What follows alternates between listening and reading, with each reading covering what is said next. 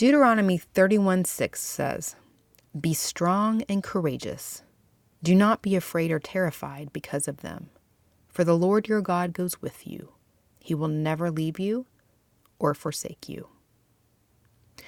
Can you imagine how the disciples must have felt after Jesus was buried? Devastated, confused, afraid, alone, hopeless. It seemed as if they'd been abandoned by their Lord and Savior. Don't you wish you could reassure them in those interim moments of utter sadness? Like, chin up, Peter. Don't worry, he's there. The best is yet to come. You and I have the benefit of knowing the full story ahead of time, but they didn't. In that moment, it must have felt awful.